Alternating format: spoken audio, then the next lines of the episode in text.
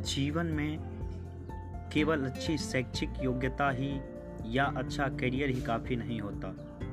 आपका लक्ष्य होना चाहिए कि एक संतुलित और सफल ज़िंदगी को जिया जाए। संतुलित जीवन का मतलब है आपका स्वास्थ्य, लोगों से अच्छे संबंध और मन की शांति।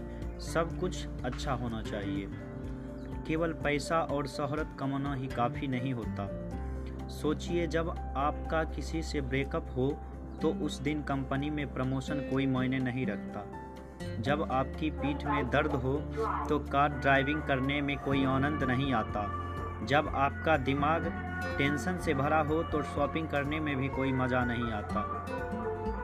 ये जीवन आपका है, इसे इतना भी गंभीर मत बनाइए। हम सब इस दुनिया में कुछ पलों के मेहमान हैं तो जीवन का आनंद लीजिए, उसे ज़्यादा गंभीरता से नहीं लीजिए। हम लोग इस दुनिया में केवल एक मोबाइल रिचार्ज की तरह हैं, जो अपनी वैलिडिटी के बाद समाप्त हो जाते हैं। हमारी भी वैलिडिटी है और हम भाग्यशाली रहे तो कम से कम पचास साल तो जिएँगे ही। इन पचास सालों में केवल पच्चीस सौ वीकेंड्स होते हैं। क्या तब भी हमें केवल काम ही कम करने की ज़रूरत होती है? जीवन को इतना भी कठिन मत बनाइए कि खुशियाँ आपसे कोसों दूर चली जाए। सब कुछ ठीक है कभी कभी कम से छुट्टी लेना, क्लास बंक करना, किसी एग्ज़ाम में कम मार्क्स लाना या छोटे भाई बहनों से कभी झगड़ना, सब ठीक ठीक है, चलता है।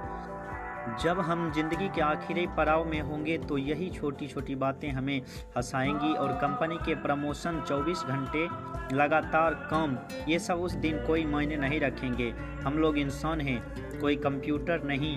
जीवन का मज़ा लीजिए इसे हमेशा गंभीर मत बनाइए। धन्यवाद।